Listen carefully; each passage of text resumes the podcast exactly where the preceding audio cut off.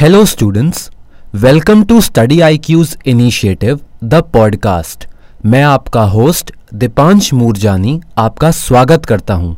The podcast के last episode में हमने क्राउन रूल के अंदर गवर्नमेंट ऑफ इंडिया एक्ट 1919 तक के एक्ट्स डिस्कस किए थे। जो नए लिसनर्स हैं वो हमारे प्रीवियस एपिसोड्स में जाकर उन एक्ट्स को कवर कर सकते हैं, ताकि इस एपिसोड में कवर किए जाने वाले गवर्नमेंट ऑफ इंडिया एक्ट 1935 और इंडिपेंडेंस ऑफ इंडिया एक्ट 1947 के एक्ट्स को आप बेहतर समझ पाएंगे। सर, जैसा कि हमने लास्ट एपिसोड में 1919 तक के गवर्नमेंट ऑफ इंडिया एक्ट की डेवलपमेंट देखी और अगस्त डिक्लेरेशन के थ्रू वाइसरॉय चेम्सफोर्ड ने इंडिया को गवर्न करने के लिए एक ऑब्जेक्टिव सेट किया, जो कि एक रिस्पॉन्सिव गवर्नमेंट देना था। फर्दर, इन डेवलपमेंट्स में गवर्नमेंट ऑफ इंडिया एक्ट 1935 की क्या सिग्निफिकेंस है?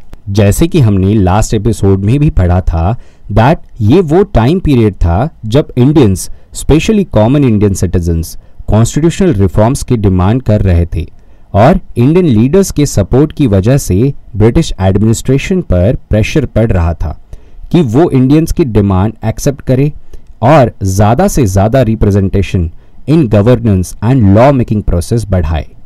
देन ब्रिटिश गवर्नमेंट ने government of India act 1935 introduce किया, which was the lengthiest and more detailed act, जिसके अंदर 321 सेक्शंस एंड 10 शेड्यूल्स थे, जिसने अल्टीमेटली इंडियन कॉन्स्टिट्यूशन को सबसे ज़्यादा इन्फ्लुएंस किया।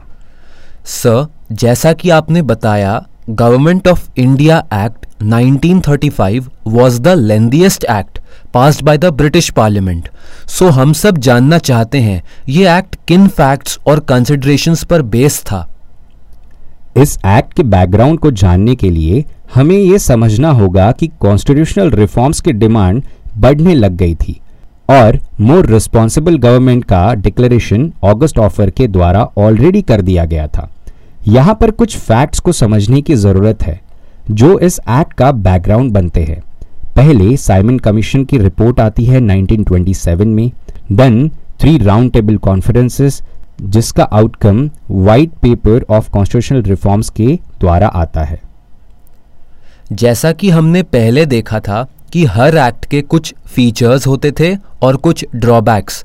सर, तो क्या आप हमें गवर्नमेंट ऑफ इंडिया एक्ट 1935 के कुछ फीचर्स और ड्रॉबैक्स के बारे में बता सकते हैं? गवर्नमेंट ऑफ इंडिया एक्ट 1935 का सबसे पहला और महत्वपूर्ण प्रोविजन ऑल इंडिया फेडरेशन को एस्टैब्लिश करना था। इसका मतलब ये हुआ कि एक फेडरेशन के अंदर प्रोविंसेस एंड प्रिंसली स्टेट के यूनिट बनाए गए। इस एक्ट ने सेंटर और उसके यूनिट्स यानी कि प्रोविंसेस और प्रिंसली स्टेट की पावर को 3 लिस्ट में डिवाइड किया था, जो कि फेडरल लिस्ट, प्रोविंशियल लिस्ट और कॉन्करेंट लिस्ट में शामिल थे, और इसकी रेसिड्यूरी पावर्स अभी भी वॉइसरॉय के पास रखी गई। हावेवर, यह फेडरेशन कभी वास्तविक रूप में एग्जिस्ट नहीं कर पाया क्योंकि प्रिंसली स्टेट्स ने इस फेडरेशन को ज्वाइन करने से मना कर दिया। But at the same time हमारे इंडियन कॉन्स्टिट्यूशन के अंदर शेड्यूल 7 को इससे इंस्पिरेशन मिली, जो आर्टिकल 236 के अंदर मेंशन्ड है। इस एक्ट का नेक्स्ट इम्पॉर्टेंट फीचर है प्रोविंशियल ऑटोनॉमी। प्रोविंशियल ऑटोनॉमी, जिसके अंदर डायरकी को एबॉलिश करके प्रोविंशियल ऑटोनॉमी को इंट्रोड्यूस किया गया, जिसका मतलब जो प्रोविंस के अंदर प्रीवियस एक्ट में डायरकी के द्वारा रिजर्व्ड एंड ट्रांसफर सब्जेक्ट हुआ करते थे, उसको एबॉलिश करके प्रोविंशियल लेजिस्लेशन को पूरी तरह से ऑटोनॉमी दे दी गई। Now provinces were allowed to act as a autonomous unit for their administration and various different spheres. इस वजह से भी प्रोविंसेस में रिस्पॉन्सिबल गवर्नमेंट की एक अच्छी नींव रखी गई, which means governor is required to act with the advice of minister responsible for their provinces. फिर भी कुछ लिमिटेशंस मिनिस्टर के ऊपर रहती थी टू रन देयर डिपार्टमेंट्स, क्योंकि गवर्नर के पास अभी भी ओवरराइडिंग पावर्स होती थी। नेक्स्ट इंपॉर्टेंट फीचर इस एक्ट का ये है कि बाईकैमरलिज्म इंट्रोड्यूस कराया गया एट सेंट्रल लेवल। बाईकैमरलिज्म का मतलब होता है that there are two houses representing a legislature. 1935 के एक्ट से बाईकैमरलिज्म को प्रोविंसेस में इंट्रोड्यूस कराया गया था।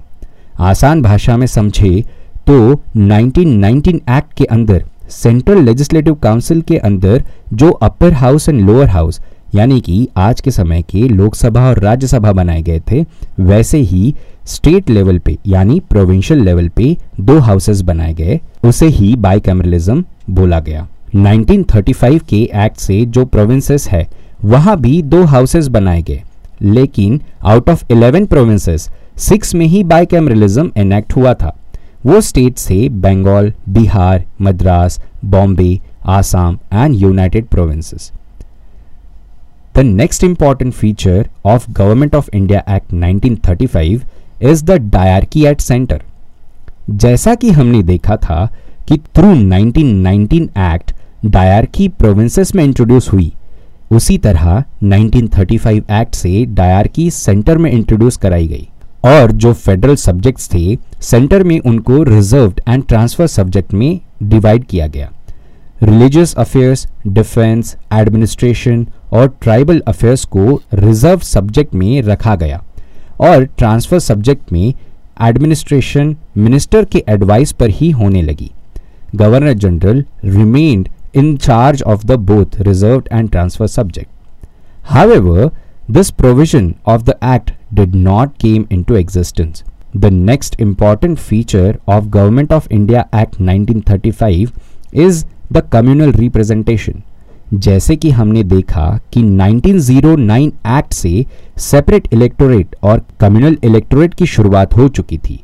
अब 1935 एक्ट में उसको फर्दर एक्सटेंड किया गया, जहां पर communal representation by providing separate electorates for depressed class, women, labourers तक एक्सटेंड किया गया।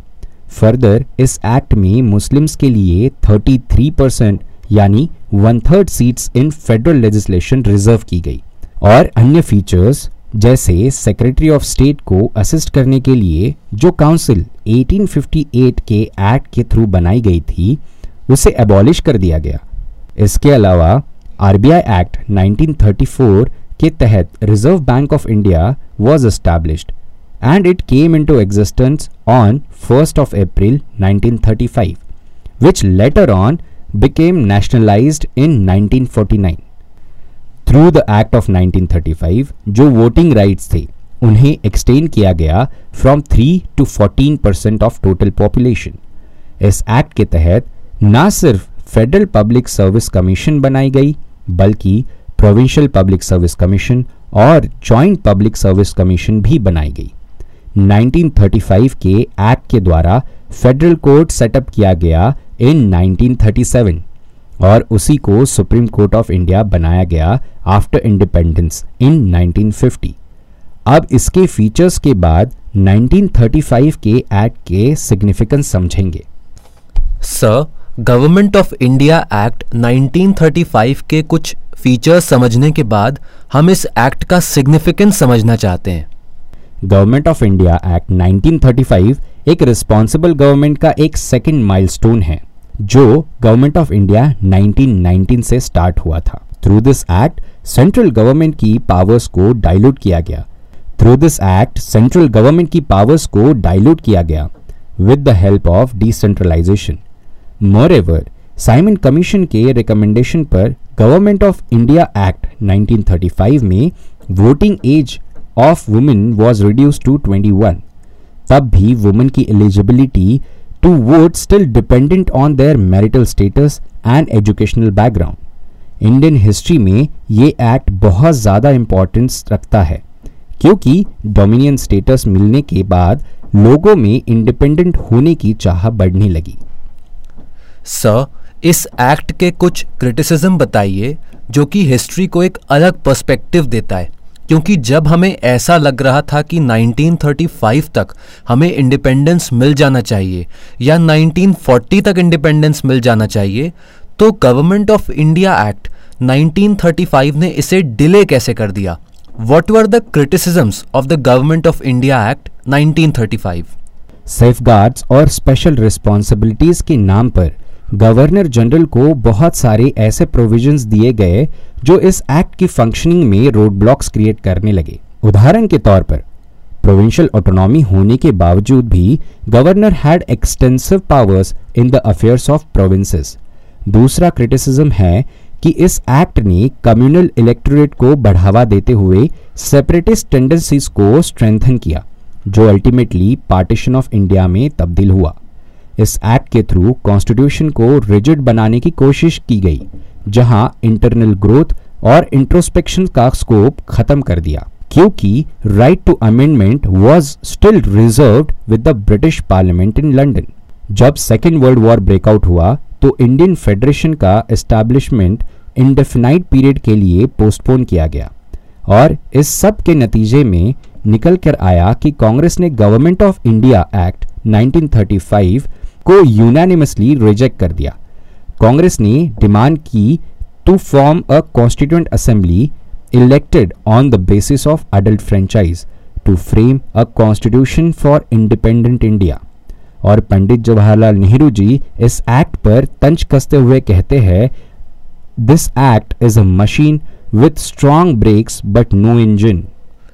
Sir, as you mentioned, in the Government of India Act 1935, there were some features and criticisms as well. And then जब World War II खत्म हुई, that is in the last phase of Crown Rule में, final act which was the India Independence Act 1947 को implement किया गया. However, we are curious to know, Viceroy Mountbatten का ये act किन salient features को दर्शाता है?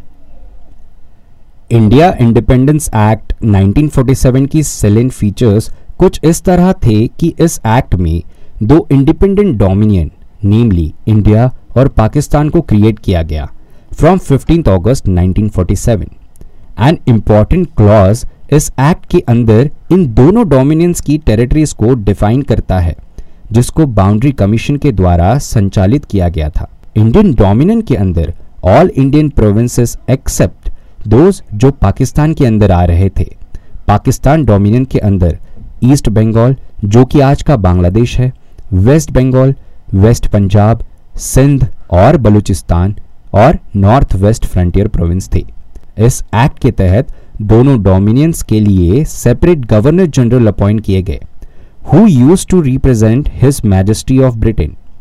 इस एक्ट के द्वारा दोनों डोमिनियन के लेजिस्लेचर को एम्पावर किया गया to govern their dominion, and no law made by the dominion were to be treated as null and void, और दोनों dominion की constituent assembly को empower किया गया to exercise all powers to frame their own constitution। इसी act के द्वारा office of secretary of state को abolish किया गया और उसकी affairs secretary of commonwealth affairs department को सौंप दिए गए।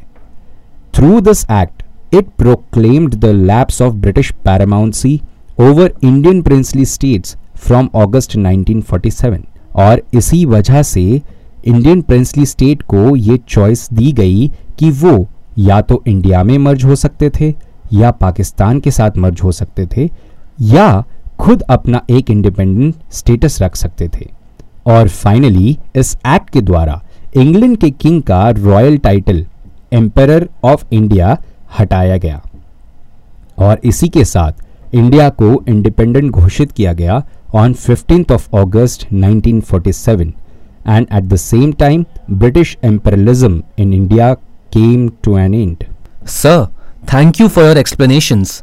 डियर लिसनर्स, इसी के साथ हमने कॉन्स्टिट्यूशन के हिस्टोरिकल बैकग्राउंड को कंप्लीट कर लिया है। हम बहुत जल्दी एक नए एपिसोड के साथ मिलेंगे। आप तब तक बने रहिए स्टडी IQ के साथ, कीप स्टडिंग।